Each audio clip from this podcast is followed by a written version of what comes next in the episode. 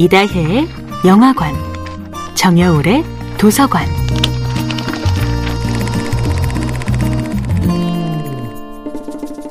안녕하세요. 여러분과 아름답고 풍요로운 책 이야기를 나누고 있는 작가 정여울입니다.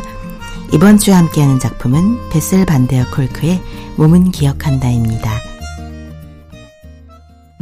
영화나 텔레비전에서 빈번하게 등장하는 정신질환 중 하나가 외상후 스트레스 장애이지요. 지금은 당연히 질병으로 여겨지는 이 외상후 스트레스 장애가 70년대까지만 해도 그렇지 못했다고 합니다. 몸은 기억한다의 저자 베슬 반데어 콜크는 이 심각한 증상이 질병으로 인정받도록 하기 위해 분투한 정신과 의사 중 한 명입니다. 그는 베트남 전쟁 이후 심각한 불안과 우울에 시달리며 일상생활을 제대로 하지 못하는 군인들을 치료하던 중 PTSD의 심각성을 깨닫습니다. 그를 비롯한 많은 의사는 정신적 문제로 보이는 이 고통이 실은 신체적 문제와 분명히 연결되어 있음을 발견하고 PTSD를 치료하고자 몸과 마음의 연결고리를 분석합니다.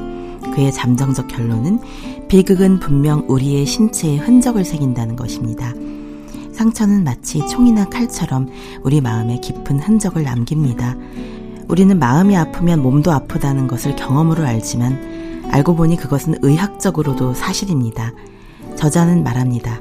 트라우마는 뇌의 경고 시스템을 재조정하고 스트레스 호르몬의 활성을 증대시키며 무관한 정보 속에서 관련 정보를 걸러내는 시스템을 변형시킵니다.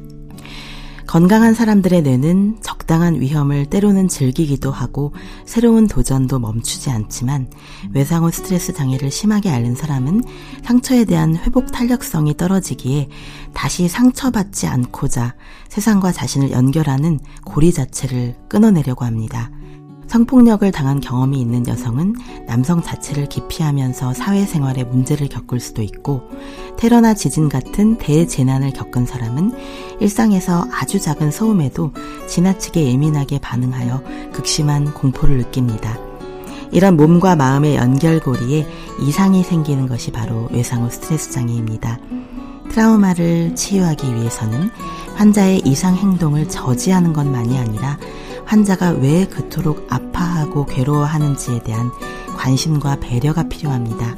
아픈 마음과 아픈 몸을 함께 보살펴 줄 때 비로소 환자는 보호받는다는 느낌, 치유할 수 있다는 희망을 가지게 됩니다. 정여울의 도서관이었습니다.